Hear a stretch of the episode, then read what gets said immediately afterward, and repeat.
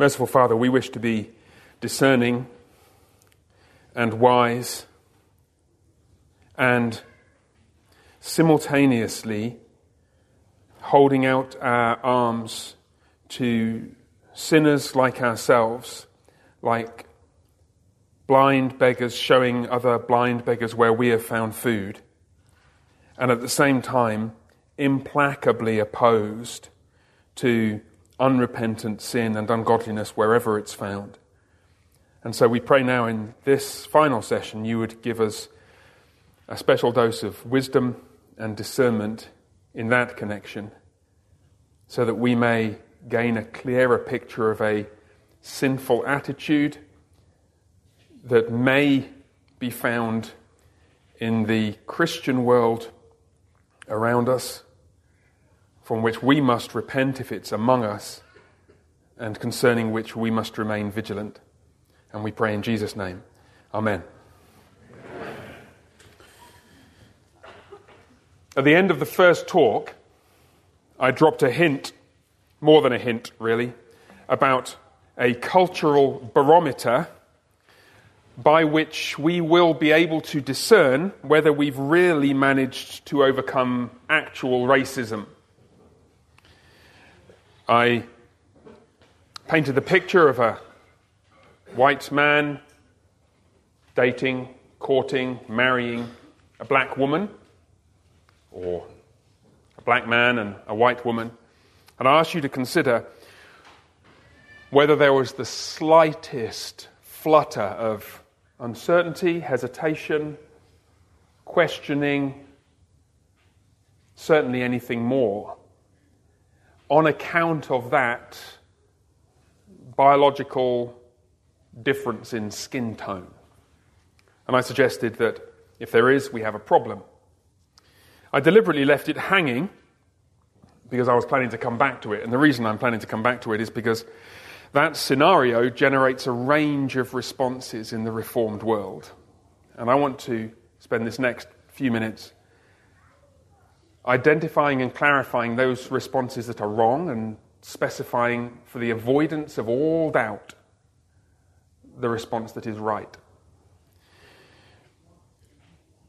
At one end of the spectrum of responses uh, is the one that I hope um, all of us found a sense of, of course, the mere fact of difference in skin color is of as little consequence as the difference in eye color or hair color or height between a couple. But I recognize that for various reasons, there may be a spectrum of other responses. Let me describe that possible spectrum to you. At one end of it, just people who are just unsure and don't really know why. Maybe they fear that the couple is inviting difficulty in working well together within a similar, similar within the same family culture when they come from such different cultures, quote unquote. At the other end of the spectrum, right at the far end of the spectrum, I'm afraid we find professing Christians who regard what they call interracial marriage as sinful.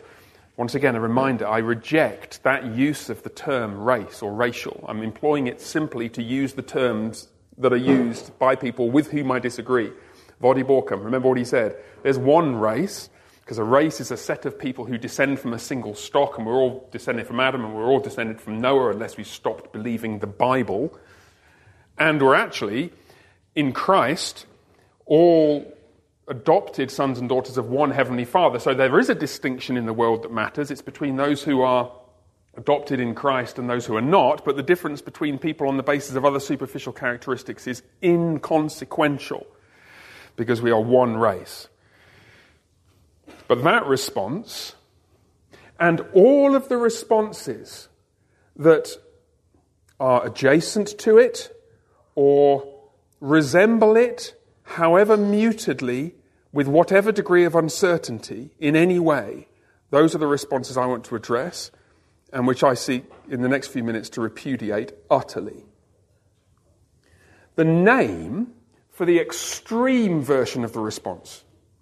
Not somebody who's just a bit confused and isn't certain. The name for the person who thinks that, quote, interracial marriage is sinful is a kinist. Kinism is a cluster of views which includes among them that claim. I'm going to give the best case I can for kinism in a few minutes because I think before we flatten it, we want to make sure that we're erecting it properly. Um, but kinism is anti Christian. It is a wicked denial of the gospel, a perversion of biblical teaching. Remember what Voddie Baucham said about back in 2017, which I summarized yesterday. The gospel is about reconciliation between man and God, and therefore it's about reconciliation between men and women in this one race of humanity. If we're not all reconciled as members of one race, the gospel isn't true. That's the seriousness of the issue that we're talking about. And kinism, I want to suggest, is the new racism which we need to be on the lookout for. And uh, we've got our tech guy here who's, I'm probably doing something that I shouldn't be with my microphone. Please go ahead. This won't hurt a bit.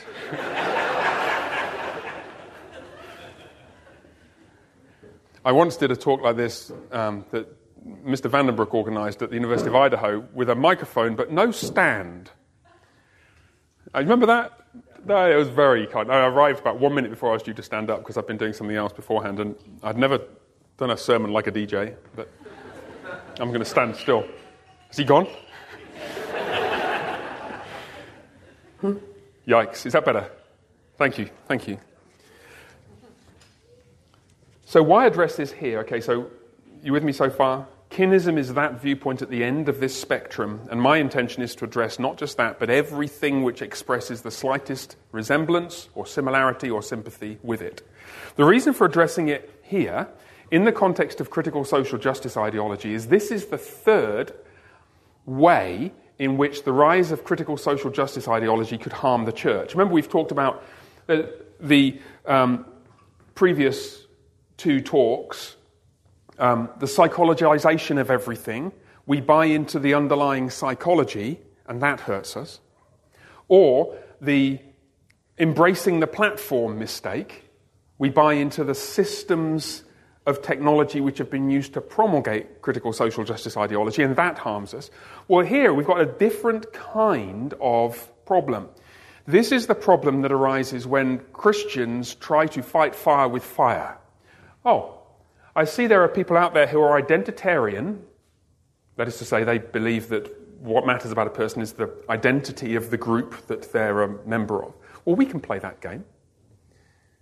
We're in a world where people say if you're white, you're guilty. If you're white, you are substandard. If you're white, your culture is somehow defective in some way. Well, we can do that. We can play identitarianism.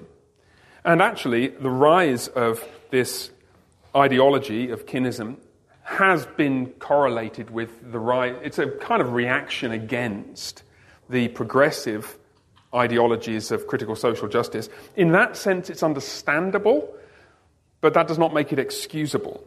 In effect, what kinism does is to make all the same affirmations, but just to reverse them. Right? Group identity is everything. It doesn't matter whether you love each other, whether you're both Christians, whether you're not married to somebody else and you're not related to each other, and there's no reason why you shouldn't marry. Yeah, but you've got a different kind of. Because group identity is constitutive of who you are. In particular, your skin color is constitutive of your social place. So, if a kinist were articulating their view carefully, which some do, they would say it doesn't make you inferior, it just makes you different, and therefore different, well, different ought not to mix for various reasons, which we'll explore later. But at the heart of it, whites are the oppressed group, and the drive to fight critical social justice ideology has led people down exactly the same trail on a parallel track. Now, this highlights the first additional problem we're going to face. When we tackle kinism, which we're going to in a minute or two, we're going to face two major problems. The first is that many of the concerns of kinists are shared by Orthodox Reformed evangelical Christians. They're opposed, like us, to cultural Marxism and critical race theory and totalitarian government and technocratic author- authoritarianism. You know, believe the experts because, yeah, I know they were wrong the last 50 times, but look, they're the experts, etc. Um, they're, they're opposed to the ungodly imperialist pretensions of um, uh, transnational, supranational organizations like the United Nations and the European Union, which, for all the good they may have done, seem to be seeking a kind of unity between nations and across nations, which is not founded on and established on the supremacy of the Word of God, but actually seeks to subvert the, those uh, biblical priorities that shape nations. So they're opposed to many of the things that we might find ourselves opposed to. They're also going to affirm many of the things that we want to affirm. They'll affirm the essential tenets of the Christian faith, and they're often very conservative socially and morally. They'll come from a reform background, and quite frankly, they're likely to seek a home in the CREC because there's nowhere else much for them to go if they want to be Reformed and Presbyterian, because all the other denominations, no, not all the other, some, tragically, other Presbyterian denominations are going woke faster than you can say critical justice, racial bias training. So if they want to join a Reformed denomination, where are they going to go? And they're quite likely to try and end up here. And they must be politely encouraged to repent or shown the door. You don't continue the debate with Hymenaeus and Alexander. That's not, yeah, well, let's just have a polite discussion. Once the lines have been drawn, knowingly and clearly, we can draw a dividing line at that point. Thank you. So that's the first problem. The second problem is that the the view itself is very ill defined, and even people who embrace aspects of it, for understandable reasons, will tend to reject the label kinist. And so it's kind of hard to know what target we should be taking aim at. So, what do you do in these circumstances? What's the thing to do if, you're, if what you're wanting to do is to represent a view fairly and criticize the substance, not the labels? We're not interested in labels, not going to be arguing about words. That's what Paul criticizes in the pastorals. Yeah, we want to I, am not interested if somebody says, I'm a kinist, I'm not a kinist. What we're interested in is the substance of what they believe. And so, what I want to do to begin with is to steel man the position as strongly as I can. You're familiar with the term steel man? Opposite of straw man. A straw man argument is the, the weakest version of the argument that you construct in a debate if you think you're losing so that you can look like you're winning by beating a really feeble and fragile version of the argument. And it's really frustrating when your views are straw manned, isn't it? Because you think, no, that's not what I think. No, that's not what we want to do. We want to steel man the opposing view. We want to give an articulation of kinist ideology, which even a kinist would say, actually, that's a really good representation of my views. This is what G.K. Chesterton says, where he says, I forget where he puts this, but the, the man with whom you're disagreeing, you should be able to put his case better than he can. And then you can take it to the cleaners, as we say in England. So that's what we're going to do. First, let's build the best case we can for this ideology, and then let's pick it to pieces so that we can have confidence and know where we stand. Not with the aim of alienating people, actually, with the aim of urging people to repent and to give people clarity, to give us clarity ourselves so that we don't get confused by what sometimes are confusing issues. So let's steel man kinism, shall we? There are five steps in the argument. First step the existence of distinct nations is a good thing, and nations as nations ought to be preserved through time. We see this in Scripture, a kinist would say. The structures of nations, like laws and rulers and boundaries, are good things, Romans 13, 1 Peter 2. They're gifts from God. Jesus anticipates, in fact, um, that nations will exist when he tells his disciples to disciple them, Matthew 28. You can't disciple something that isn't there. Disciple the nations is what he says. He doesn't say people from the nations or people in the, the nations. He says disciple the nations. That's the object of the verb. So nations must exist in order to be discipled. They should be preserved, therefore. Revelation 21 says that the glory of all nations Note that all nations will be brought into the New Jerusalem, which means that all nations must be there to have their glory brought into the New Jerusalem. Therefore, nations must exist, nations must continue to exist, and we must act to preserve them. First step. Second step. Different nations embody distinct cultural heritages, and these too must be preserved. These are the things from the nations that will be brought into the New Jerusalem. Revelation 21. Art and music and architecture and food and dance and literature and technology and everything else, all the glories of cultural life will be harvested at the resurrection. And every nation contributes different cultural artifacts in different domains of human life, and all those things are good, and they will all be brought into the resurrection life of the new heaven and the new earth. And we don't want to dilute them by mixing them. Wouldn't it be a shame to lose British culture and American culture by having a kind of blurgy mix of the two? Let's keep them distinct so that the distinct cultures can be preserved. That's the second step. Third step. Nations have a responsibility as nations to preserve their national and cultural heritage. This generates, among kinists, an opposition to multiculturalism and immigration. When it's not done, they would say, you see the negative effects. People from anti Christian cultures coming in and bringing people moving to America who hate America, drain on taxpayer funded services. More broadly, you don't want to dilute any pair of cultures by mixing them together a kinist would say, it's not that I don't like that culture or that it's substandard. It's just that for the sake of that culture and for the sake of ours, let's keep them separate. That's how the argument would run.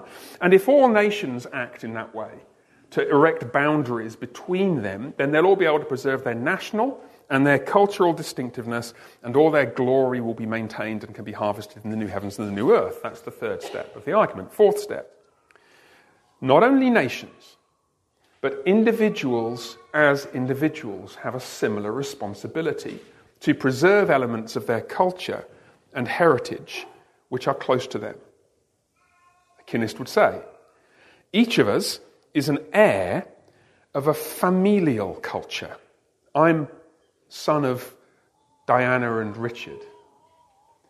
And I bring that with me. And so I have an obligation to preserve traditions and practices and language and rituals and so on that are passed down through the generations. The way we do Christmas, the way my mum used to cook Christmas cake and still does, the way that we celebrate birthdays, the way that we greet each other, the language we use, all these things are good gifts from God. And not just nations, but I as an individual must seek to preserve this.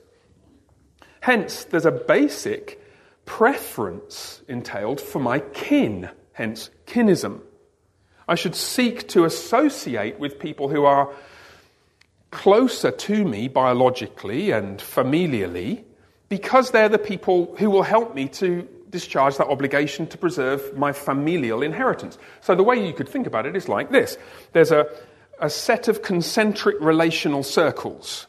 People closest to me, maybe my parents, my brothers, uh, three brothers.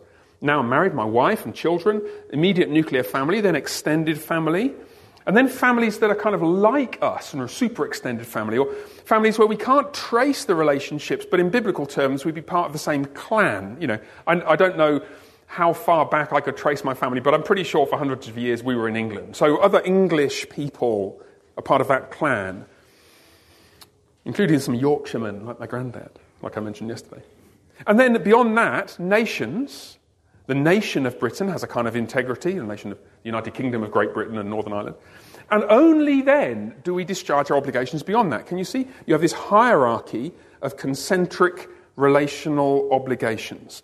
And what we should do is to seek to preserve our culture by associating primarily with people who are closest to us. It's biologically necessary. We can't, uh, sorry, practically necessary. We can't actually love everybody the same. I, I, love is a practical thing. I love my wife in all kinds of ways that I don't love you. It's not that I don't love you, it's just I'm not making you a cup of tea in the morning. You wouldn't like it. In any case, you live somewhere different from me and you're not my family. My wife likes her Earl Grey with milk and no sugar. Slightly colder than I like mine, so I used to put ice cubes in it after I've made it. And, and so, practically speaking, I'm going to love those closer to me. It's also a theological principle, scripturally commanded. Fifth commandment honor your father and mother, not somebody else's. 1 Timothy 5:8 If anyone doesn't provide for his relatives, and especially for members of his household, he's denied the faith. This is really important. We should focus on the closer relations in this concentric arrangement. Now, because those familial connections tend to bring with them biological and genetic similarity, it will be the case, a kinist would argue, that fulfilling that obligation to discharge our duty to the closer relations will inevitably entail associating with people who are like us physically. People who look like us, people who share the same genetic traits and therefore the same hair color and the same skin color. And it's not that we think people with different colored skin are bad, it's just they're different and we have obligations to remain and maintain the integrity of, remain with and maintain the integrity of the culture which is closest to ours. This is actually just what people have always done. People do this everywhere. It's actually a natural law argument that you could adduce here. But a kinist would say we have an obligation as individuals to do that. That's the fourth argument. Fifth and final. How actually do we do this? How do we preserve this cultural heritage? Well, I've mentioned the general principle already. We favour just association with our kin in social organisations, churches, businesses, where we live. We just want to build those ties so they map onto the concentric rings of familial obligation that Scripture gives us. The kinist would argue that's the first thing. Secondly, and specifically, marriage. A kinist would say marriage is such a big deal that that's the last thing you'd want to, to do across those cultural and therefore biological, they would say, distinctions. So a kinist would be opposed to interracial marriage. They would tell us confidently that the Bible expressly forbids the people of Israel from intermarrying with other nations. I'm really sorry, I can't say that bit with a straight face. sorry. We'll get to it. And it's actually best all round. They'd also say, actually, you're if you do marry across those kind of boundaries, you're causing problems for yourself because cultural differences. And even if you get over it, people out there are so prejudiced that you're just making life difficult for yourself. That's how the argument would run. Therefore, there are these five arguments, which I want to label the preservation of distinct nations argument, the preservation of distinct cultures argument, the anti immigration argument, the preference for your kin argument, and the no interracial marriage argument. That's the best I could do. I think a kinist might want to add to that. I don't think they'd want to take away from it, and I don't think they'd regard it as an unfair representation. That's my best, at the moment, steel man of kinism. And I'm now going to unpick it in reverse order. Let's start with the no interracial marriage argument, because I cannot wait a moment longer before pointing out the bleeding obvious. I mean, first, I mean, you noticed the first bit of sketchy logic in the slide from national identity and cultural identity through race to skin color. I mean, I, I don't know how many genes are involved in skin color. I think it's six or seven or something. I mean, there's obviously more kind of complexity in that. I don't know how many genes are involved in whether or not you can roll your tongue. I don't see anybody making a big fuss about that. But I'm pretty much done with making excuses for that kind of sloppiness. Remember what Voddie said there's one race. And even if we grant, for the sake of demolishing the argument, that terminology of race, let's never forget there's only one of them. But let's be fair, let's think about different nationalities. Let's ignore that bit of the problem. Even here, the argument falls apart. I'm a little bored with recounting the long list of international marriages that are commended in Scripture Boaz and Ruth, and Salmon and Rahab and Bathsheba and Uriah and Moses and Zipporah, who's either a Midianite or a Cushite. I think probably she's a Midianite who was called a Cushite in Numbers 12 as an insult by Moses' sister, which is why the Lord is so angry with her and strikes her with leprosy. Come on! This exercises kinist so much. I, I can tell you how much I love you, okay?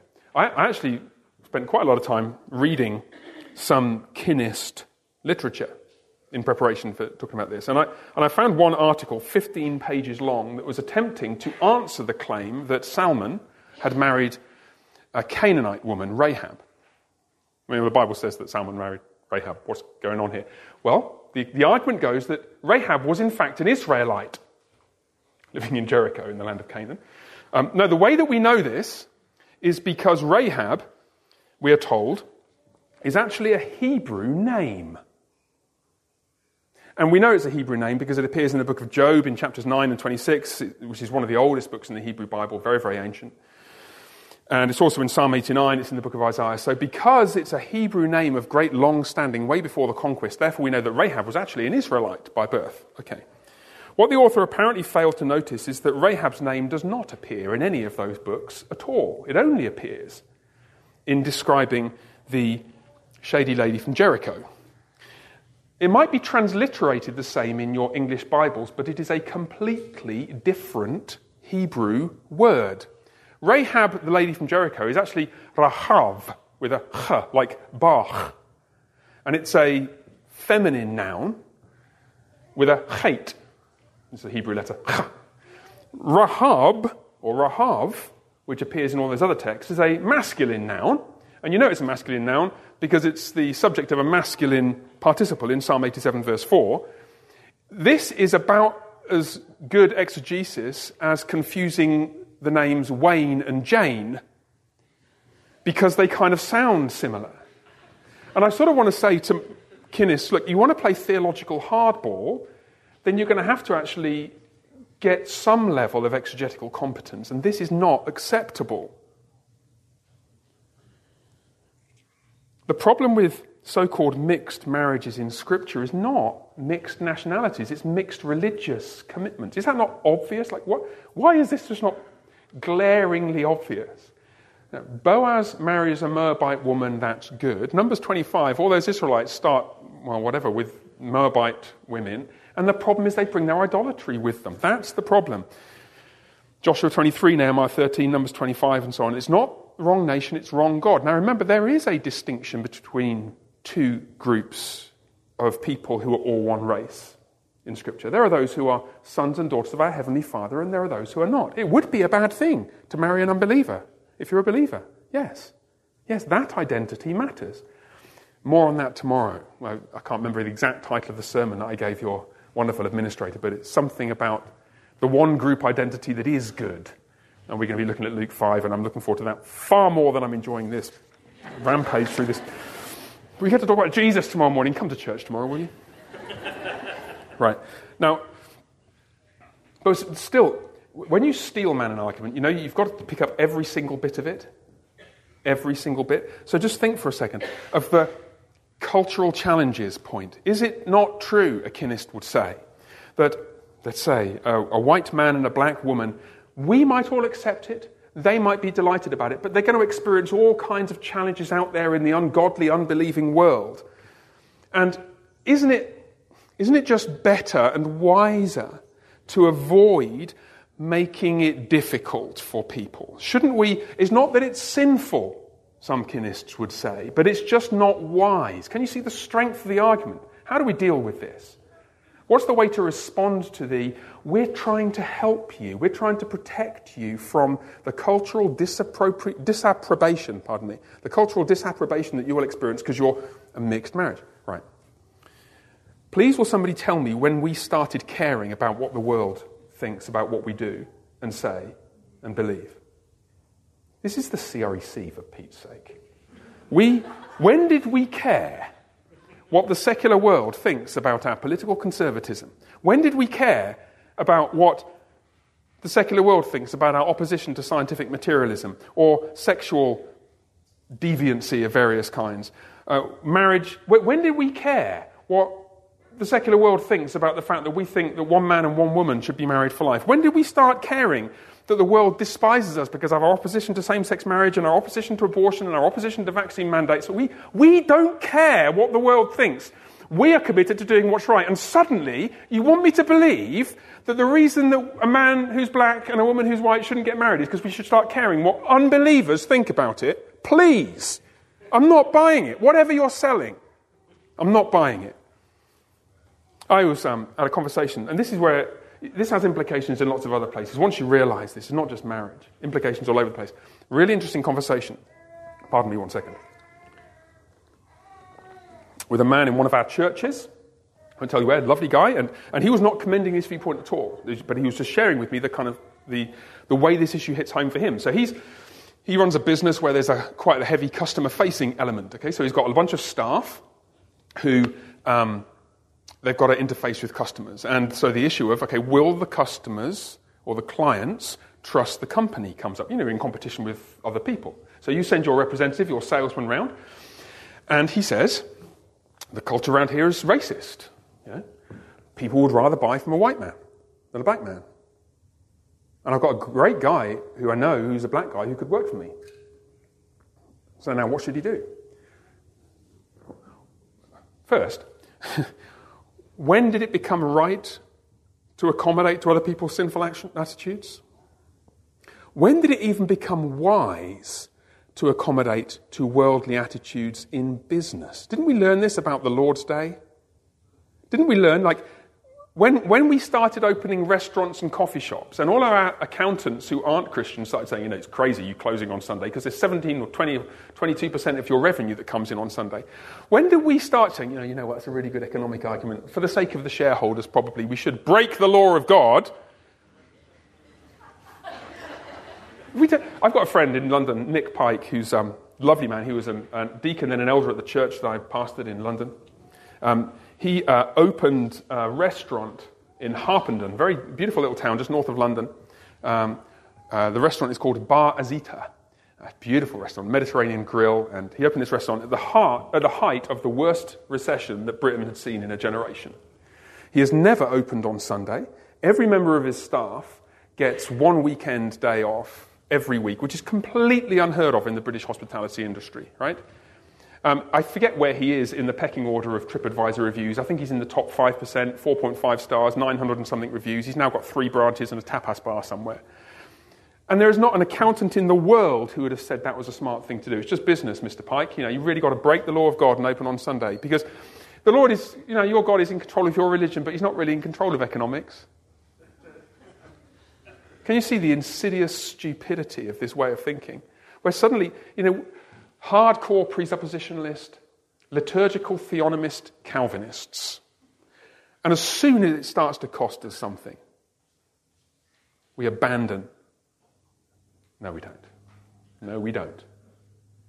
We, we are not going to compromise, regardless of what anybody else thinks. I can tell you, I mean, every marriage has cultural problems. My wife, poor, poor girl. She's a half Austrian, former Catholic Jew. And she married me. Can you imagine the, the heartache that she's gone through? There are cultural getting to know yous in every relationship. When did we start letting one biological feature become a proxy for anything significant? Get over it. Second, the preference for your kin argument. This is uh, more subtly mistaken. It's actually just an overstatement and a slight misstatement of a biblical principle. Of course, the Bible says, uh, 1 Timothy 5, you should take care your, of your relatives, but we are not to absolutize that against other biblical injunctions to, well, for example, Galatians 6.10, especially those who are of the household of faith. Can you see? So, of course, you know, if your parents need you to look after them, and I hear the stories I hear about people just in this town as well as Christians elsewhere looking after their parents, just wonderful. Of course, we have an obligation to care for those who are closest to us. Parents who are provide, providing for your children, and then children when they're older for their parents. And you don't provide for somebody else's parents in the same way you provide for your own. Of course, we have those obligations. But is it not the case that there are other ways of thinking about relationships beside that? That overall picture where you've got just that one set of biological concentric rings is a mistaken picture. It's not the only kin that matters. And so the problem here, I just struggle to see why this is so controversial. Like Good Samaritan, alias and sojourners. Do we need to trawl through all the exegesis of biblical texts where the people of God are expressly commanded to look after people who are different from them, to express preference for people who hate them? Love your enemies, for Pete's sake. So we love people who are in the church, we love people who are outside the church, we love those who are close to us. If we stumble across a man on the Jericho Road and we pick him up and we take him to the inn and we pay for his stay because we just stumbled across him, it doesn't matter where he's from.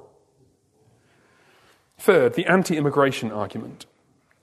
The background here is somewhat different.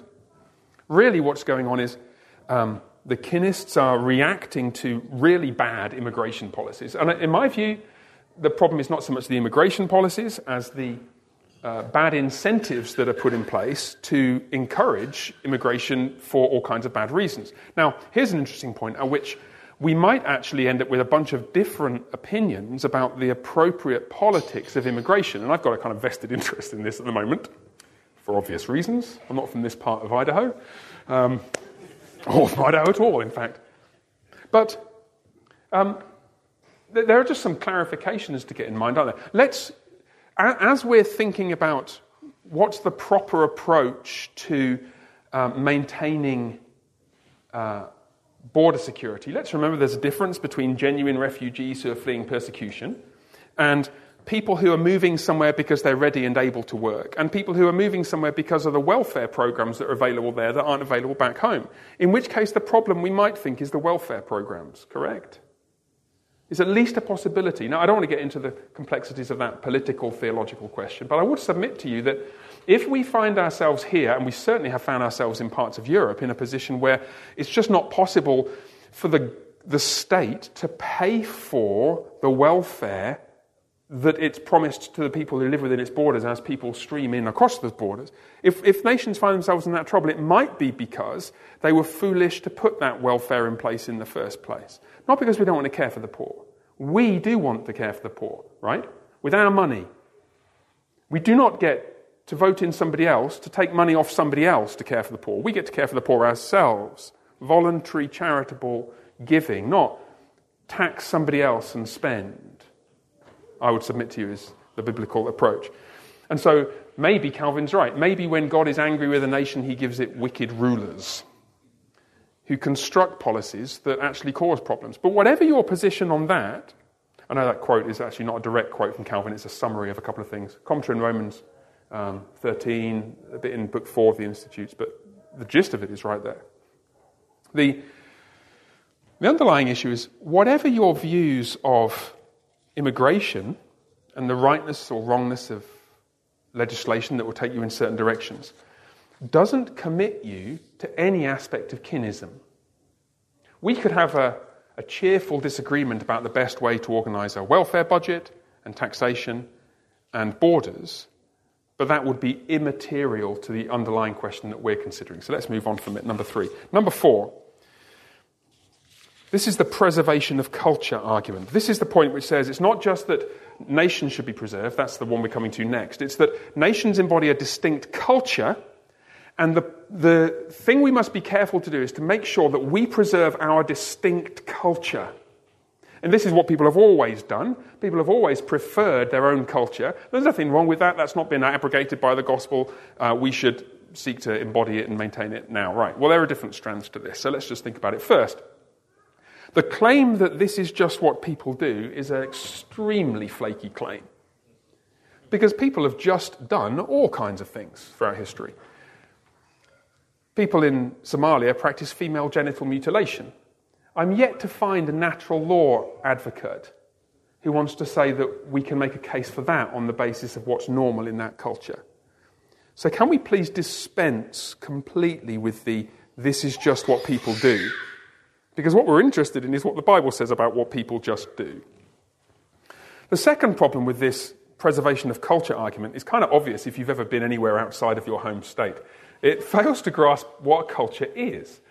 Every culture that now exists, to the extent that you can define it at all, is a mishmash development from all kinds of different cultural influences that have preceded it. Now, this might not be so obvious to people who have not had the privilege of living in different countries. I can tell you that when you visit different countries, you start to see how cultures that moved from one to another changed in the process. I'll give you an example. Back, we went on vacation in um, uh, the hill country in Texas, in Fredericksburg. Now, uh, the inhabitants of Fredericksburg as you might know, take great pride in their German heritage. If you know the history, uh, there's a whole influx of German people who moved there from 1846 onwards. And if you go to the, um, uh, the, the, town square, and the, there's all the kind of German food, and there's an, an evident uh, influence of German culture in that place. But I can tell you, I've been to Germany. Like lots of different parts of Germany. Fredericksburg is like no part of Germany that exists today and probably like no part of Germany that's ever existed because cultures always just change. Every culture only exists for a period of time. Actually, the whole enterprise of saying, preserve my culture, is a kind of idolatry. It's trying to freeze in time something that God has made to develop and shape. There were cultural features of medieval England which are beautiful, but I don't see anybody wanting to go back to their heating systems.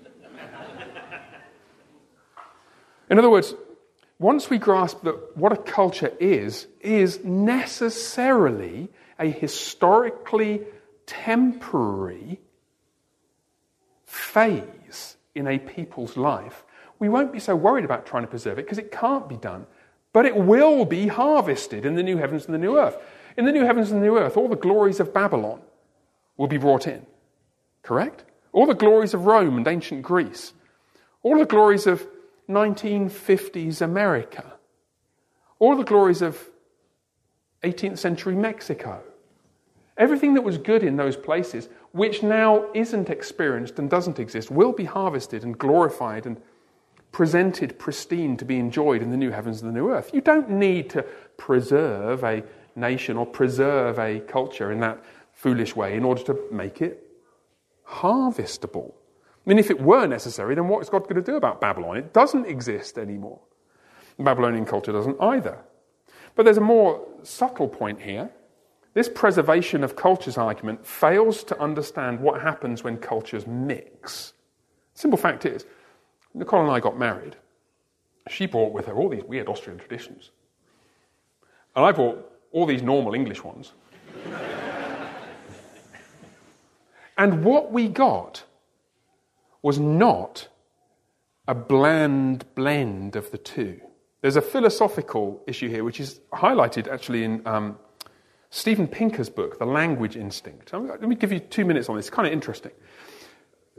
When you think about mixing in systems generally, there are two kinds of, at least two kinds of mixing you can get. You can have blended systems, and what Pinker calls discrete combinatorial systems. I'll come back to that in a second. Blended systems are like paint. You get black paint and white paint, and you mix them, what do you get? Grey paint. You get some kind of bland mixture of the two, where all the peculiarities of both are lost. And so, if you get all the different paint colours in the world and you put them all into one big bucket and you stir them all up, you'd get one bland, horrible, dirty brown colour. And people imagine that that's what cultures are like because it's kind of instinctive. We have that mental model readily available. You think, my uh, Dutch influenced, well, there's a clue, Midwestern culture, and this lady who you want to court, Ethiopian culture, well, we'll end up losing the best of both of them because it's like paint. It's not like paint. Culture is a discrete combinatorial system. This is most known in linguistics. Those of you who study linguistics will have come across this. Language has a quite small number of discrete elements, let's say words, which, when combined, do not produce a bland, bare mixture of nothingness. What they actually do is produce the possibility of far more complexity and texture and beauty than you started with. And the proof of this is that there are probably 3,000 really commonly used English words and maybe 10 or 15,000 quite commonly English, used English words that you use most of the time. And then there's like 100 and something thousand words in English that could be used, right? How many sentences can you write in English? You know? if you, this is Pinker's math now, if you just restrict yourself to 10 word sentences, and everybody knows that most of my sentences are longer than 10 words, but if you just stick, stick with 10 word sentences, and then you look at how English functions, basically, uh, each next word in the sentence, you have a very wide choice of what words could go there. You could have uh, hundreds of different words that go there next. But let's imagine that each time you get to a new word, you could choose between 10. If you had 10 word sentences, you would have the possibility of 10 billion different sentences. Just from combining words, like, the little house on the prairie is big and green. My mum's car in her garage never gets driven fast. Your pastor's dog eats its food while making grunting noises. You know, these are, this is, with a discrete combinatorial system, here's the point. With a discrete combinatorial system, the mixing of different elements produces an explosion of new things that are wonderful. It doesn't just produce a bland nothingness. Now, culture is like a discrete combinatorial system. And the proof is it, of it is the fact that we are not now living in a bland, undifferentiated world. When you mix lapsed Catholic, now Protestant, half Austrian Jew, and Englishman, you, you don't get something that looks like either of them, but you don't get something bland. I, I say you, you get something wonderful for which I thank God for you. And this is what happens whenever you get people coming together, and particularly in marriage. They create a new thing. Same thing happens in music. How many notes are there in a scale? 12. Man, that's pretty limiting, isn't it? no, no, no, no, no. Just think 12 notes in a scale, eight octaves and a bit on a piano, you've got a big piano, and just think what you can do with those 12 times eight notes. So it's less than 100 notes. Well, that must be like less than 100 tunes. No, no, no, no, no, no, no, no. Can you see? Music is the same. Food is the same. When you, when you get 10 different ingredients and make something with food, and the Pastor Apple's like, yeah. the aesthetic gastronomist over there. You don't get like a, oh, this is a bland mixture of chicken and coriander and cream and white wine and garlic and chili and rice you get, mm. Don't you? That's what, so, and we have this, it's a, it's a cognitive bias to imagine that uh, culture is a blended system like paint. It's not. And so it's not just the case that culture can't be preserved and doesn't need to be preserved because it's always changing. It's the fact that when it changes, it produces something new and glorious and wonderful. And the proof of it, I hope, is found in all your homes. And so finally, the preservation of distinct nations argument. The claim here is that in order to maintain the possibility of harvesting all of the glory of the nations in the new heavens and the new earth, Revelation 21, and to disciple the nations, Matthew 28. We need to preserve those nations as nations. You know, if America ceased to exist as a nation, which is a hilarious thing to think, isn't it? Because, like, a nation, America. You know, Jonathan Edwards, your finest theologian, actually thought of himself as an Englishman. Just saying. but anyway, let's, let's, let's simplify and imagine there's such a thing as a, as a nation which is a hermetically sealed thing. Um, is it the case that they need to be preserved? Until just before Resurrection Day in order to be harvested? No, of course not. Babylon and its glory, and Rome and its glory, and Greece and its glory, and Britain, and this nation, America, all of its glories will be harvested even if they cease to exist tomorrow. Now, that raises a second point. If, if that did happen, would that be a bad thing? Well, um, I think it would, in a sense. I, I don't want Britain uh, to perish. I, I, love my country, and I, I, love the country that I've been welcomed into here with my family as well. Um, well, let's talk about your country. You love America, right? We, of course, you want America to endure. Wouldn't it be wonderful if America did endure for the remaining 400,000 and something years until the resurrection of the body, uh, the resurrection of the dead, and the beginning of the new heavens and the new earth. Well, what's going to make it endure? What will make it endure is not kinist attempts to keep the Mexicans out. What does the Bible say causes their nation to endure? Is it not repentance? Jeremiah 18. If at any time I declare concerning a nation or a kingdom that I will pluck up and break down and destroy it, and if that nation concerning which I've spoken turns from its evil, I will relent of the disaster that I intended to do to it.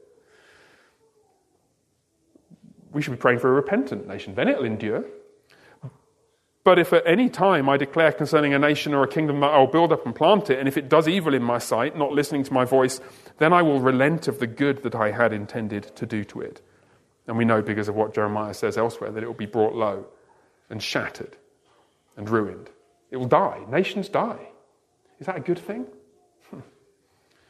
The death of nations is a painful thing to contemplate because we love nations like we love people.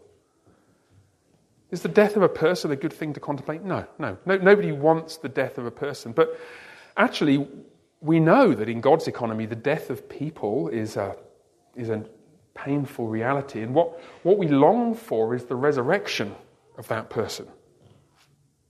In the same way, I think we should have that attitude to our nations. Yes, we should long for this nation to endure. Long may it endure. We have a new king in England. May that nation endure. But what will make it do so? Only faithfulness. And so, if my nation continues to turn from the living God, should I should I long for its destruction? I don't think so. But should I dare to stand in the way of the word and the decree of the living God? one of the hardest things to say to a kinist is actually uh, there comes a point when the preservation of a nation is a bad thing. And that's the point when God has decided that the preservation of that nation is a bad thing. This is not an easy thing to say to a room full of people who you're all mostly not from the nation in which I was raised. But this is not a nationalistic point at all. This is a point about what God does with nations. We should, of course, long for nations to endure, but the only way to endure is by faithfulness. And if in God's economy, some nations that now exist have been foreordained for destruction, we know that what's good in them will be harvested, and something else will be raised in their place, and that will be good in God's purposes. Let's pray together. Merciful Father, we are thankful to you for your word and for uh, how it speaks to our present situation.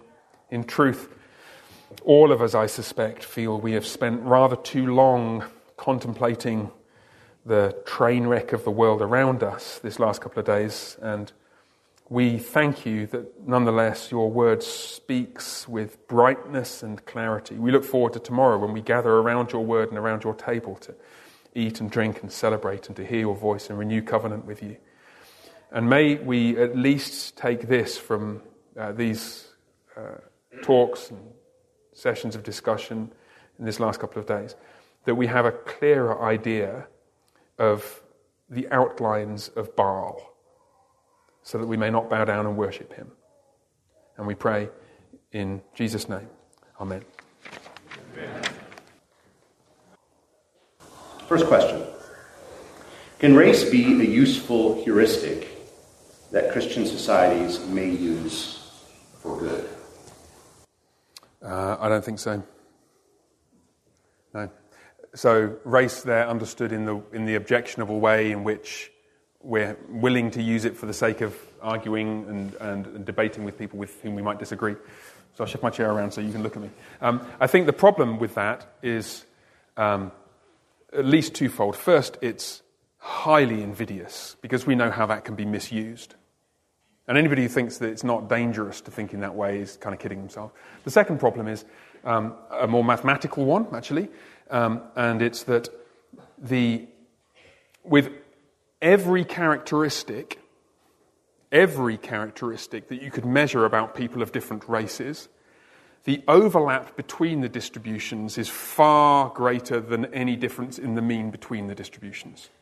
Some of you are statistics gurus, you know exactly what I'm talking about. But imagine two bell curves, right? One represents, I don't know, some trait of a particular racial group, and the other another trait of the same trait in a different racial group. There'll be some groups and traits where the curves are not exactly overlapping. They'll be shifted slightly. And even if they're the same shape, which they might not be, they might be actually a different shape as well, bimodal or something, but they're going to be shifted like this. So, yes, there's a small uh, statistical difference in the mean between the two distributions. But just picking two people at random, one from each group, tells you next to nothing about the likelihood that one of them is more or less than the other in relation to that trait. So it's not like um, male and female upper body strength. Right? With male and female upper body strength, it's like this. Right? The top 5% of women are about as strong as the bottom 10% of men. You know, the, the curves there, if you're thinking about strength, pick a guy which is what you do, right? When you're, when you're, you're moving house and you need somebody to unload the truck, you say, We need half a dozen guys to help us. If my wife shows up, it's like, Well, thanks, babe, but you can't carry very much because you're little. And it's not an insult, it's just because the, she's in this kind of. But in, in traits that have to do with race, uh, sorry, in differences that have to do with race, the curves in every domain that I know of, and I can't, I've done a bit of reading about it, the curves are basically overlapping. So there's no statistically uh, justifiable um, basis for race as a proxy in that kind of way. Second question, kind of a change in direction, relates to feelings. Hmm. Question is How would you encourage a young Christian who doesn't feel forgiven? Huh. Yeah. God, feel that God loves them, feel the joy of the Lord. Yeah, okay. Um, so, let me say two or three things. So, first up, um, and I've emphasized this at various points, what I'm not saying is that feelings don't matter. What I'm saying is that attending to our feelings as such is a hopeless mission. So, um, feelings in general are a uh, an emotional response to something. And the question is, what's the something? So that's the first thing. So, second, um, the something might just be misunderstanding. So, we might be in one of those situations where somebody's just never read um, the gospel narratives of Jesus' grace and his kindness to all those tax collectors and sinners. And they, go, they need to go to their pastor or their friend at church, one of the elders or somebody, and just have. And there in the counseling session, the counseling session could be the solution. That's one of those, those rare cases where it's really what's lacking is just information. Yeah. Um, but most of the time, that's not the case. You might need reminding of something. But I would suggest that we're, we're back to how we are formed as people. We're formed in community we're formed by uh, communal rituals, particularly worship. But worship is formative in part because it's an archetypal ritual that, that speaks of the whole of our lives. And so I'd encourage such a person to, um, to start with the make sure you've, you know, go talk to your pastor, make sure you you're not missing some in, theological insight. But then to assuming you're not, and assuming you've not committed some horrible sin and you need to tell Pastor Josh where you've hidden the body, um, your wholehearted engagement in worship and learning to experience worship as genuinely representative of uh, your encounter with the living God. It is your encounter with the living God. Um, will be valuable. And then learning to instantiate those things in your life. Um, so I, will give you one example. I was talking to a man at All Saints recently about his personal devotions. And I said, Well, so what do you do? And he was talking about how he used to organize his time, and he's kind of rushed in the morning, busy, been promoted, he's very competent at work, and so on. And so he's got limited time in the mornings. I said, Well, look, could you, could you find 10 minutes? He's like, Yeah, I, I could do that. Um, and I said, Well, do you like coffee? He's like, Yeah, I like coffee. Um, so I said, Get yourself a cup of coffee. Sit down in your favorite chair. Put your coffee down. Get your Bible there. And drink the coffee as an act of worship. He's like, What? well, are, you, are you not thankful for that cup of coffee? So, yeah, of course I am. Well, isn't thankfulness an act of worship? Um, learn to appropriate all of the things that you do in a um, more self conscious way as gifts from God and manifestations of His kindness to you. Um, and this is what's been picked up on by the mindfulness movement. You've heard of the mindfulness movement, some of you. It's a secular movement, basically, which is um, absent God from the picture. It's a bit of a problem. But they've, they've still realized that just um, a self conscious immersion in and mindfulness of whatever you're doing in that moment is, is enriching. You're walking down the path and you listen to the crunch of the snow under your feet. Well, how much more is that enriching and wonderful if, as a Christian, you're experiencing that as a gift of God's kindness to you? God is manifest in the things He's made. And the scriptures are how we learn to read the world around us. We learn to read history. We learn to read the things He's given us, and we receive them as gifts from Him. And so um, this is a point that Calvin makes, isn't it, in his Institutes. We, we don't receive Scripture as an alternative to God's revelation in the world.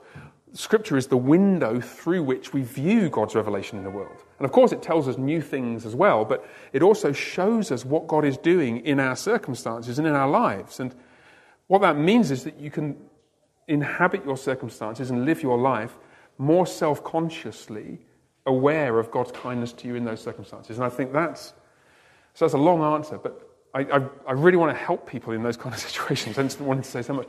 I think that is the kind of path I take. And, and what you'll find is, yeah, feelings are, will spring forth unbidden in those circumstances. Just on that last point, I think you're right to highlight, and this is something that your talks all pointed to, and that is that our current perspective on, on social justice, the, the expressive individual self, sees feelings as locked in. Yeah, yeah, yeah. If I don't feel joy in these ways, I can't. Yeah, yeah, yeah. It's right? terminal for me. Terminal. Yeah. And the whole point about the Psalms and so forth, the biblical perspective, is that my looking out at the world external to me, mm-hmm. the goodness of God and what He's done and accomplished in Christ, is bidding me out of myself mm. and also the grounds or the means for me shaping myself yeah, into yeah. something or being shaped by those things into something that I'm not at the moment. Yes, yes. I so I have the potential to grow, I have mm, the potential yes. to realize, and I think that's one of those things that David recognizes that he doesn't feel joy or he is in the depths of sorrow. Mm. And then he says, Soul, why are you in despair within me? Mm-hmm. Hope in God. And yes. I will again praise him as a means of his heart being lifted yes. up. Yes, yes. Yeah, no, I think that's, yeah. There's, I mean, there's so much, we, we talk about that more, I guess. I, I don't want to yes. forestall other questions, no, but let's pick them up and maybe. Uh, so, uh, they get harder as we go along. Okay. Great. First, what is the best path forward if the, if the business where I am employed goes woke? Hmm. Keep my head down, stand against it, and get fired? Uh, yeah, that's not easy. And because it, it depends so much on the specifics of people's circumstances. Um, and so the kinds of questions I'd want to ask would be um, to what extent are you being required to do things which are sinful when you do them? Or is it just you're being required to endure things that are extremely irritating? Right? Um, that, well, that's living in a cursed world. You know, that's thorns and thistles. Get used to it. You know, I don't like walking down the street seeing the Shrine of Baal. Yeah, well, I don't like it either. I don't like sitting in a critical social justice awareness workshop. Me neither. But I mean, if you're being paid to do that, um, then it's, it's not going to do the company any good, but that's different from the scenario in which you're being required to do things, the commission of which entails moral iniquity on your part. So I'd try and make that distinction. Um, second thing I would say is um, I would be, at least to some degree, looking for alternatives. So um, you're responsible certainly for yourself, and in many cases for a family and for children and so on. And you don't want to get yourself into a position where you don't have any alternative, which might be the case now, so it'd be good to try and figure out what the alternatives would be. And you certainly don't want to act in a way which is kind of uh, hasty and ill considered and precipitate and leaves you in trouble. So if you go from the, the natural evil of having to endure a woke culture which is irritating to a natural evil of being unemployed, your children won't thank you. Um, and I think sometimes we mistake a principled stand against sin for um, blinkered stubbornness, and we imagine that the latter is to be commended, and it's not. It's, we could just get ourselves into So I, would want to encourage that. And then I think um, in some contexts, a kind of conversation with people above you, off, off the record conversation with your boss or your line manager or whoever else is, is a good thing. Remember, they, not, they might not be able to go on the record, um, but many employers are just sick up to here with this, but they're not very clear thinking. They've got lots of other things to do, and they've got somebody on the board now who's constantly banging on about something justice, equity training. And we can keep him quiet for another six months if we have a half day training. So, um, trying to discern whether your boss is the compliant, overbusy victim of some other activist, or whether your boss is the activist is kind of helpful. Um, Pincourt and Lindsay's book, Counter Wokecraft, is helpful in making those distinctions. And I don't think either is desirable. You want a boss who's kind of steadfast and solid, but um, you, um, you, want, you don't want to react to the confused busy executive in the same way you're reacting to the activist. So. Heavy lifting now. Mm-hmm. Pastors in our denomination have promoted and defended a book by Stephen Wolfe about Christian nationalism. In this book, he claims that shared blood and shared heroic ancestors are important to ethnic unity and also that ethnic unity is critical to ecclesiastical and political unity. How is this not a Christian version of wokeness? Is that in, in that it is an attempt to awaken a sense of shared ethnicity among mostly white Christian Americans and encourage them to self consciously pursue their own class interests? Um, so, okay, so look, I thought this question was going to come. I didn't think it would be that long when it did. Um, the, uh, Stephen Wolfe's book is 500 and something pages long, and I have read it. Um, but I'm, I'm cautious about um, making a criticism on the fly on the basis of an assertion about what it says. It's a long and complex book and quite a nuanced one. Um, That said, second, some of the things in the question, uh, yes, that irrespective of whether they're commended in Stephen Wolfe's book, I've, I've spoken for 50 minutes or something about um, kinism and kinist adjacent and kinist like thought, and I think probably if I ask you just to recall some of those things, some of my comments about integrity of nations, the place of nations in God's economy, the significance of culture and biology and those concentric circles and so on. Some of that may play into some of those substantive concerns. And I'm not now making a comment about whether those things are represented in Stephen Wolfe's book, second. Third, um, I don't think it's clear yet whether that book is as consequential as it seems to be making waves in the publishing world. I know it did pretty well on the Amazon bestsellers list. I, I know it's attracted a lot of heat and positive and negative reviews and so on. Um, when I read it, I, I didn't think it was as consequential as some people seem to think it is. And a lot of what goes on in publishing is marketing. And that's not to say it's bad. I mean, if you're the publisher, you're, you're invested in this thing, sure, go right ahead. And I don't, that's a great thing to do. It's Canon Press. I, we love Canon Press. And, and so obviously they're going to push their book. They see it get traction. They're going to push it some more. It's just business, right? Um, but it, it doesn't follow from that that it's as consequential as the noise right now would make it seem. Um, so uh, the jury's out on that one, I think. Um, and uh, one final comment I do think one of my, if I did have the uh, privilege of sitting down with uh, Dr. Wolfe and just talking about the book, I really want to push him on the natural law thing. I think the, uh, it's, it's, it's, okay to, to, to say, okay, I'm standing on the Reformed tradition, etc., etc. Yeah, but there's quite a debate in the Reformed tradition about the proper way to understand the function of natural law and general revelation and so on. And I, I think that's quite a significant vulnerability in the overall argument. Now, other critics have written, Brian Mattson and others have written crit- critiques which I think might also be pretty substantive. So, yeah, thank you.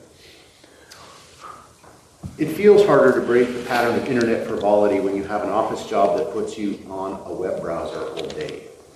What counsel or admonition do you have for someone in such a career who wants to establish self control over their use of technology but can't truly separate from the basic media? Uh, yeah, yeah, that's a difficult one.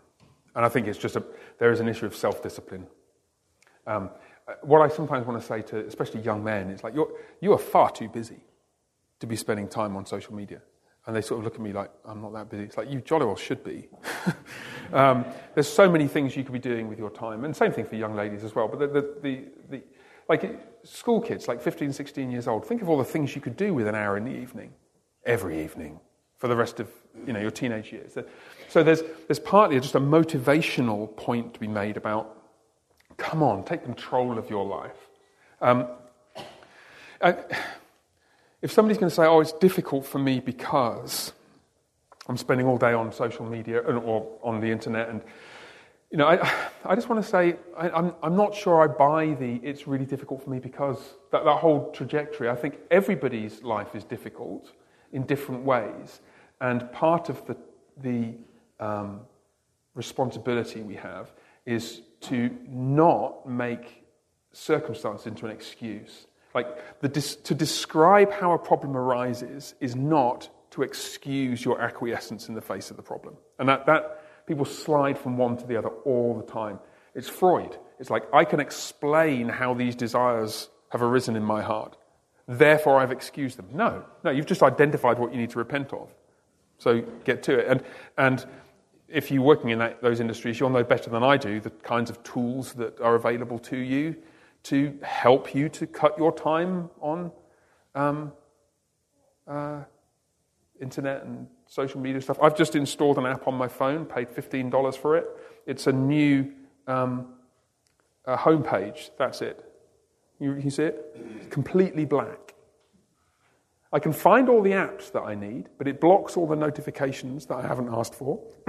and just psychologically, the fact that it's black makes it a lot less appealing to just, you know, I take my phone out of my pocket because I'm because I had a text message and I check the text message and then my you know, chess.com icon is there going he looking at me. I'm, it makes it a lot less tempting to do that because psychologically, color and shape and all those kind of fancy icons make you want to click them. Now I have to scroll through a whole bunch of black and white menus to find that, and it's just easier to resist the temptation to do so. So you know the technology better than I do if you're the person with this question. So. Can you draw a line between French Revolution's cry of liberté, égalité, fraternité, and that of diversity, equality, and inclusivity? To your knowledge, are there any healthy examples of how Christians stood against the French Revolution that can inform our reactions to events in our own day? Yeah, yeah. I, um, that would be outside my the, the, detailed history of the French Revolution. I'd ask Chris Schlect about that, or somebody who's a proper historian. I mean, just seriously, I, uh, that's, a, that's a really good question, and I don't know the answer to that. Um, I don't know whether, even if there weren't direct lines from the battle cry of the French Revolution to diversity, equity, and inclusion, you can see um, substructural resemblances in the way that vocabulary and ideas, which s- we're used to hearing as good things, are basically relabeled. New content is placed into them. And so there is that similarity, but of course it's coming from a very different time and place. And, and how Christians responded to it, um, I would love to know the answer to that question. So if somebody wouldn't mind looking that up for me, that'd be great. Seriously, I think that's a really good question. I just don't know. Can you make one or two suggestions for how to respond to the apostles of critical race theory and how not to respond? Yeah. Um, so, the apostles of critical race theory, um, are we thinking of the, um, the public figures or um, local activists in your um, immediate circles at work or so on? We might be thinking of either. Um, I think it is, it is worth gaining some familiarity with the overall intellectual landscape, but I wouldn't, I wouldn't wish on anybody having to read Ibram X. Kendi or um, Robin DiAngelo. I just don't think they're very good books. But if you read um, Helen Pluckrose and James Lindsay's book, um, Cynical Theories, that's a really good book. And it's actually just really informative. It's not, they're not Christians. James is a lapsed Catholic. But he's got a good podcast. He swears too much. But, but, um, but it, the, so, in other words, responding to the apostles in the sense of the big leading public figures, I think it's worth familiarizing yourself with the, the landscape. And clearly, you think it is a little bit, hence you're here now. Um, in terms of people you actually meet, I think you've got the usual range of questions that you have when you're engaging evangelistically with somebody, which have to do with what kind of relationship you already have with them. Is it a long term or short term thing? Um, what, are the, what are the costs to you and to those who are dependent on you if you antagonize them? Um, you, know, you, might not want to antagonize your taxi driver so much that he drops you off in 10 miles outside the town. And, that's actually fine. Um, uh, but th- those kinds of considerations, in the ideal world, here's the thing in the ideal world, what we'd like to have is a situation where we as Christians are the people who can get past the postmodern resistance to dialogue, because dialogue is a tool of oppression and there's no truth to find anyway. Um, we want to be able to get past the disembodied and siloed character of social media discussion and sit down and actually get to know somebody. So if you're the person who is a friend of the activist in your workplace and you can go out with him or her for a cup of coffee and actually talk, then that can be great. And I, I think in those kind of situations, I'm very reluctant to script your conversation for you because sometimes people will do that. They'll, you know, what should I say to my friend in this? And then the pastor says, You should say this, and it sounds so cool when he says it, but then it just doesn't work in the actual realities of your conversation. I think what really matters is your relationship and your understanding of them as a person, um, and your ability, if you know a bit about the background of where they're coming from, you're able to then speak and ask questions of them in an informed way. So, those kinds of things. I, one final thing, I, especially for university students and younger people in the workplace. Um, you don't have to be um, David's mighty men. Like it's, you're at the University of Idaho. It's not your job to take down the progressive English department. You, you don't need to do that. You can go to school in Babylon and learn about how to build bridges, and then go and build bridges for Jesus. That's okay. And you don't. Uh, we, we shouldn't we shouldn't construe cultural leadership in a way that means that I'm personally responsible for being a kind of frontline sniper against every intrusion into my pristine Christian worldview. And that can lead to a kind of Christian hyperactivism, which is just objectionable and counterproductive. So. What are some of the ways that other Reformed Orthodox denominations, churches, are embracing critical social justice movement? Uh, yeah, I, uh, sometimes formally, Southern Baptist Convention. Uh, sometimes it makes its way into pulpits. Um, we had somebody, we had somebody arrive at um, at All Saints in in Fort Worth after having basically been thrown out of a Sunday school class at a church in Dallas for, for refusing to confess her white privilege. She's half Chinese and half Pakistani. I mean, I, I just like, and so that's some of the ways. It's, it's pastors and pastoral teams who are just clueless uh, about. I mean, you, you read the New Testament and, and the warnings about wolves and false teaching, they're all over the place. And I think it's much easier to be alert to yesterday's danger, and I think some of that happens as well. So I would say sometimes denominationally, sometimes it's local level, and so you get a fair diversity in denominations. Now, wonderfully, I think within the CREC, we don't have that kind of diversity of different attitudes to wokeness. I think our, our, our, our ministers and pastors, seem, we, I think we're pretty much in the same place on this, and we need to stay there. Um, uh, but in some denominations, um, congregations are not so blessed, and that's really unfortunate. And, and this actually has a missional impact for us as a denomination. We are going to be picking up wounded sheep from churches and denominations that in the past we've thanked God for for several years to come, I think. Why does anti Semitism tend to run with kinism, i.e., red pill conservatives?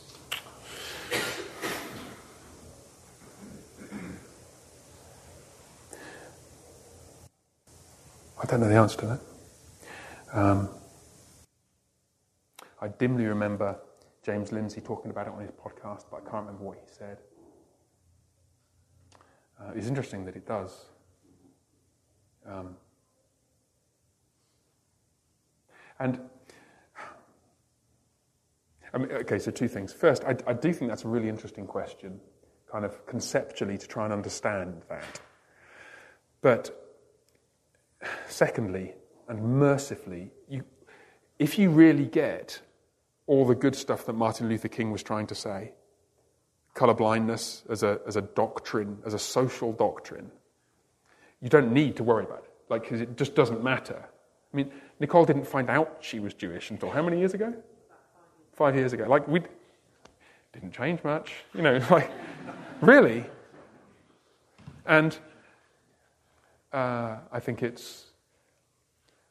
There is something beautifully translucent about the truth. And we've spent a lot of time the last couple of days kind of digging over the garbage of the Temple of Baal.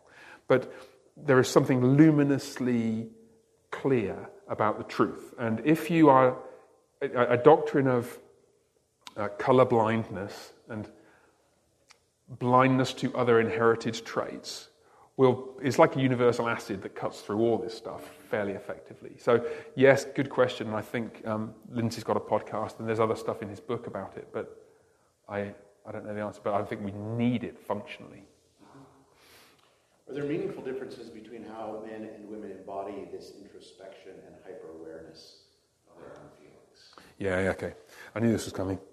Um, well, yes, there are. So, okay, remember what I said about um, I took, I jumped on the bandwagon of taking Myers Briggs to the cleaners because um, know, it's like that's not difficult because everybody does. There's nobody. It's been panned by every reputable psychologist who's ever reviewed it, apart from the people who sell it. Like I said, um,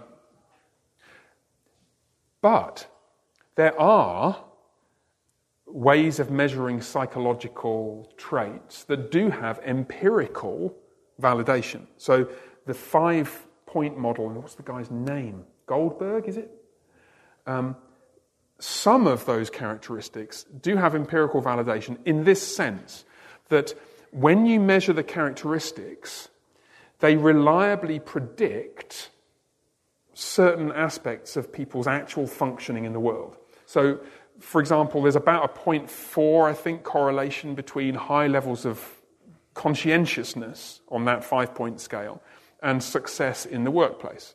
And what that means is probably something like this there's, there's, there's a, a cluster of traits, let's call it conscientiousness, which reliably produce good outcomes in business and can be measured and are measured using this set of questions. So you're, you're measuring something that's empirically meaningful. That's not, Myers Briggs is not doing that. Okay, but the question then is if you get all the men together and all the women together, and if you could hypothetically measure stuff about them well, would there be systematic differences? And the answer is, of course, yes, because we're made differently particularly made differently in relation to families and children. And Nicole made this point to me after I was talking to her about this. She said, you know, the point I made about feelings at 2.17 in the morning when the baby cries, there is a certain instinct in a mum to get out of bed. I can tell you that instinct is not in this dad. It's just not. And, and so there are those, those differences, those temperamental differences. Now, this is what I'm getting at when I'm saying um, the point about emojis in uh, social media use undermining our ability to understand each other. Nicole and I are different. And our feelings do matter in the sense I need to understand what the world looks like from inside her head and heart, and she needs to understand me. So we need to come to some uh, mutual recognition of that. But the point is, what I feel is not morally determinative, and neither is it the case for her. So, yes, there are those systematic differences, but let's not baptize any of them uh, and absolutize them as though they justify um, uh, kind of systematic different treatment and so on. And the, you know, women are from Venus, men are from Mars, four love languages, all that stuff is a kind of pop psyche version of that. Um, so, I, in other words, I'm, I'm making a plea for two things in relation to emotions. Uh, don't, no, probably three things. They're not sovereign. Um, emotions can be wrong and sinful. Second, they can't be cultivated directly, but only via other things. And then, thirdly, yes, we do need to try and understand them in each other because they, they do matter. But then, when we're trying to address them, it's not like I, have got no handle on Nicole's joy. I can't sort of turn the joy up. We're able to do that. Um, they're, they're, they're to be cultivated through other pursuits, alone and together. How can we witness to the woke who are not so hostile to Christianity and so trained not, uh, excuse me, who are so hostile to Christianity and are trained not to think in logical forms? Yeah, yeah. You might not be able to very well. Yeah, you might not be able to. Um, but this is now a general evangelistic principle. Never assume that what you see is what there is. You know that. You've read Rosaria Champagne Butterfield. Remember her, her autobiography of her conversion? And you, you just go back and read that and, and note the difference between how she presented herself and what she was actually thinking at various points early on in her life. And then always, always make the optimistic, because post mill, charitable, because Jesus, assumptions about where people are. You know, witness to somebody as though they might just be about to break down in tears in front of you, or, or just about to say, you know, you're right, or just about to say, you know, um, actually, you do have a point. You know, have that kind of optimistic disposition and, and be ready to leave it in the hands of the Lord. And um, I, don't, I don't think we're required to keep banging the same drum again and again. I don't think um, that old thing about um, uh, pray like a Calvinist and evangelize like an Arminian, that's wrong. It's just not true. We, we evangelize like Calvinists as well, trusting the Lord to do his work. And, um, and then there's a whole bunch of things which perhaps we shouldn't get into, but um, you've read Friedman, Failure of Nerve. Like the, the way to lead people is not to get alongside them and cajole them and plead with them to please will you come with me and change but just go somewhere and remain sufficiently in touch with them that they can see you and understand you a little bit and relate to you so that they perhaps aspire to follow and that principle is fleshed out in friedman all over the place in different ways so.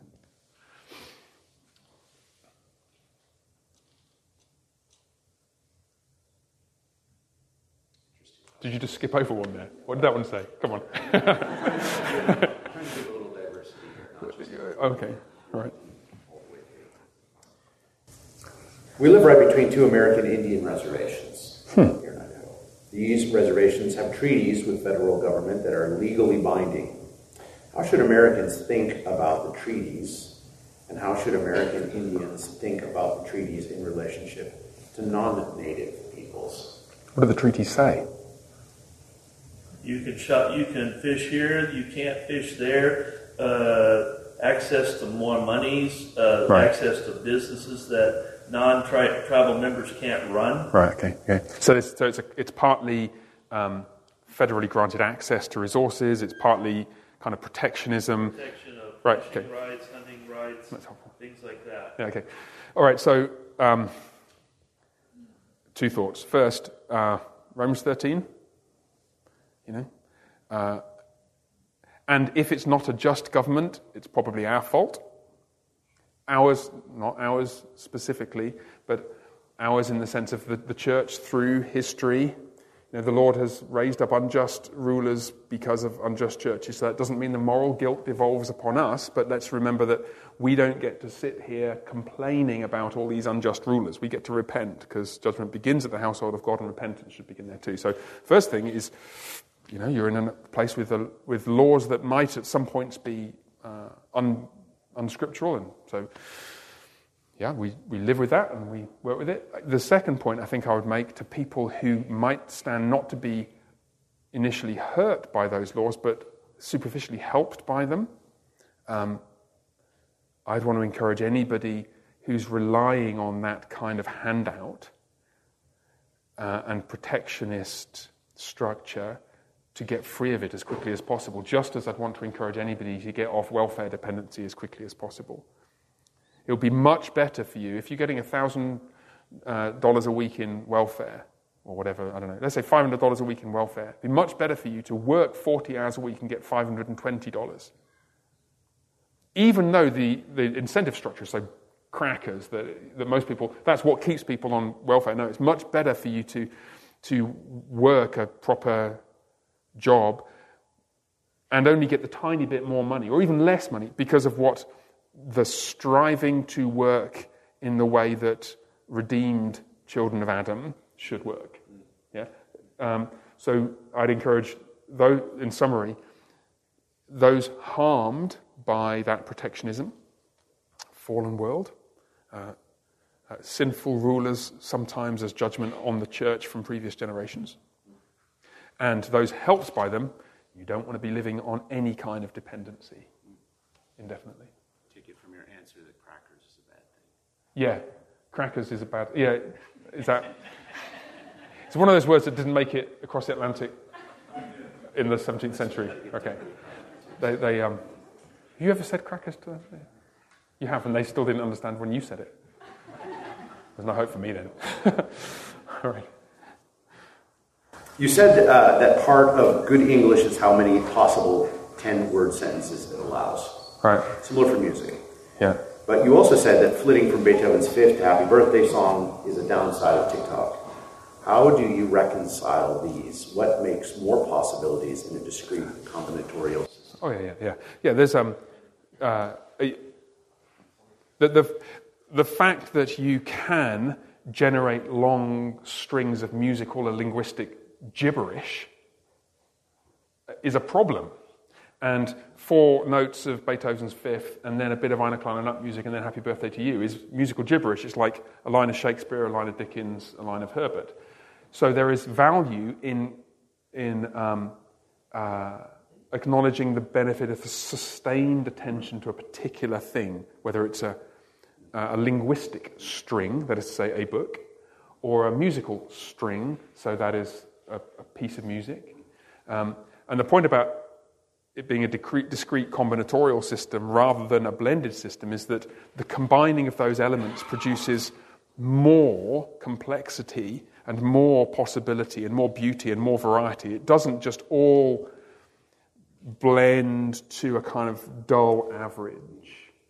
Um, so uh, we want to take the uh, yeah the the, um, the literary version of that that um, thought comes in different sized chunks. Sometimes there's an aphorism or a haiku or a short paragraph or a short essay or a longer essay or a, a, a book or a series of books. Now, um, the problem with social media is it hyper privileges things that are this small and then encourages you to flip from this to something else. And the break in attention is cognitively destructive and prevents serious engagement with a, signif- a serious issue. Whereas if you read a book, your attention is focused on one, if it's a good book, coherent uh, development of a theme for a period of time, and that's a, a sort of mental and spiritual discipleship. Same with music. It's why you sit down, if you do, and listen to a piece of music. And it's a good thing to do so. so I don't know whether that's quite getting at the heart of the question, but um, hopefully it's getting somewhere. What is the role of feelings in evaluating the objective beauty of literature, music, architecture, and so on? Yeah, oh, that's a good question. Um, what's the role of feelings in evaluating the objective beauty of music, art, architecture? Right.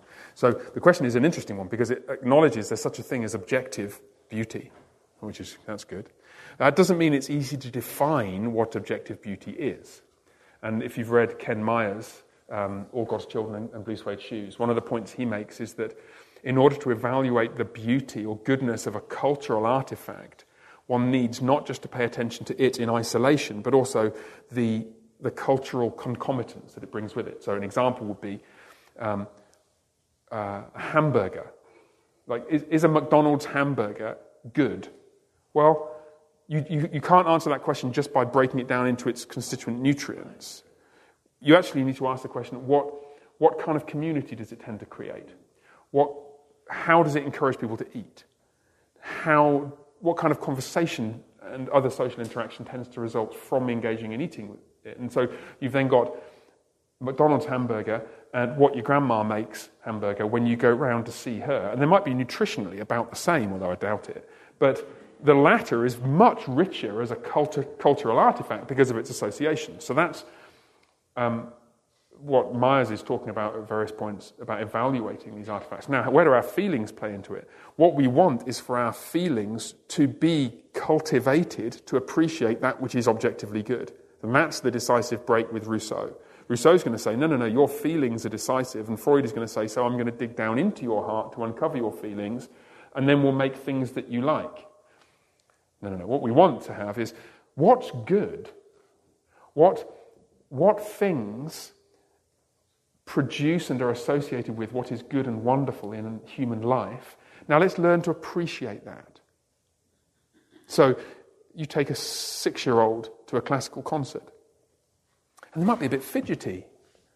So don't take them to a huge, don't take them to Mahler's, you know, well, actually, you could take them to Mahler too, because that's awesome. But, but don't take them to some four hour marathon opera, five acts or something. But take them to see something, and they'll, they grow into it. They cultivate a taste for it, like you cultivate a taste for beer and malt whiskey and uh, cricket and, you know, good things. So the, the point here is that to, to to recognize that all taste needs to be shaped by that which is good. So you learn to appreciate things. And so, one story I'm, I'm really proud of one of our kids in the musical era, era area because, uh, so two of them, music came naturally to them. One of them, it wasn't so natural, and uh, she, she, she struggled to sing tunefully and so on. But she worked really hard at it with Nicole. Nicole spent hours, you know, just helping her to learn to sing and graciously and patiently. And now she's got a lovely singing voice and she really loves music. And,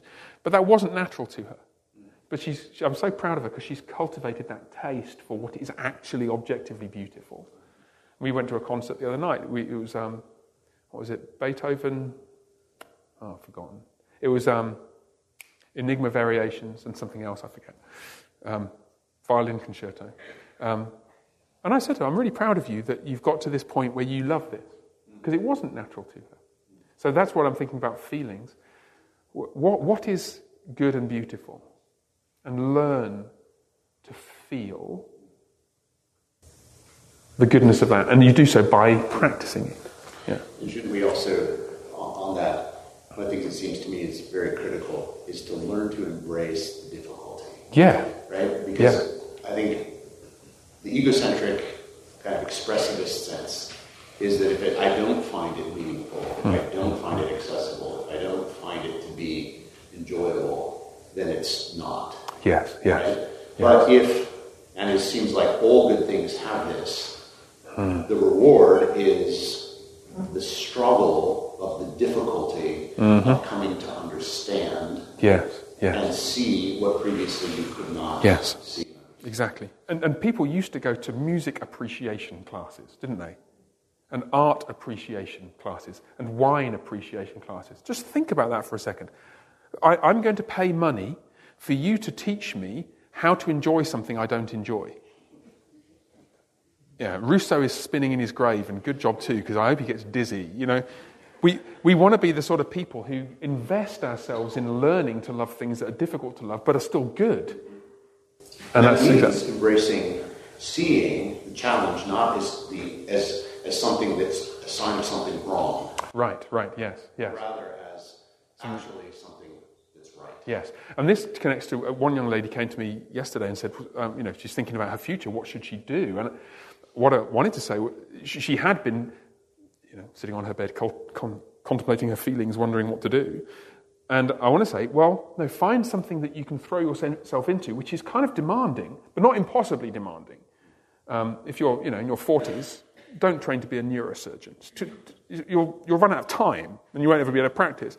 But what, what would, not what I like to do, but well, what could I do? I mean, What I'm gifted at? Do I have a kind of initial sort of desire in this area and some expertise? And, but what then will be challenging?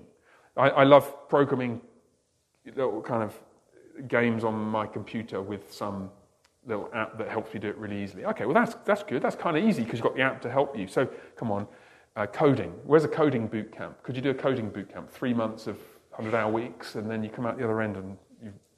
That, that kind of challenge is.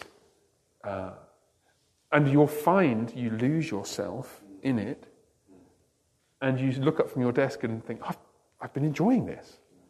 You found joy without looking for it. And the difficulty actually produces something of value on the other end. Yeah, yeah. So when you step back and have the joy, the, the feeling of accomplishment, Yes, yes. there's something to point to. And it's a feeling of accomplishment, which is good, and it's changed you. Have you noticed that um, many uh, traits, like the capacity to work hard, are domain independent? And the reason is because um, what's happened is that somebody, a young lad, has cultivated the ability to work hard on the rugby field, shoveling dirt in the backyard, and doing his math homework when he was seven, eight, nine, ten years old. And then turns out that he can really work hard at Latin when he's at college.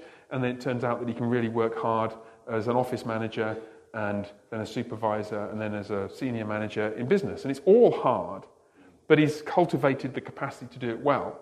And so when you say, listen, I need some help moving house, you know he's going to be the guy who'll get there early and he'll be shifting the most stuff because working hard is a domain independent character trait that's formed in us by the struggle that we people who can lift weights can also lift boxes yeah can also lift wardrobes downstairs and so on and so forth. It's domain independence again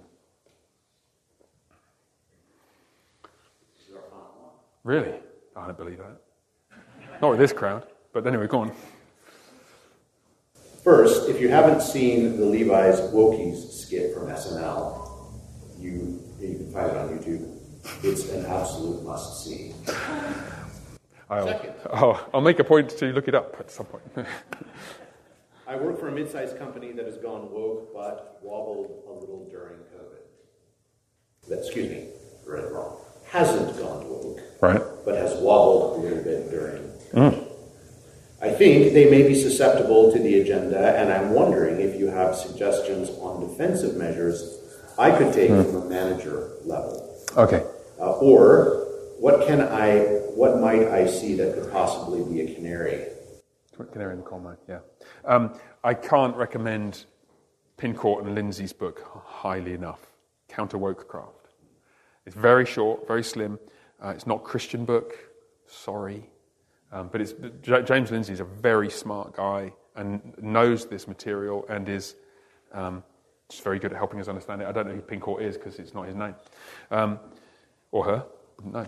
Um, so I think in terms of the practical nitty gritty, that book is well worth reading. And I think, uh,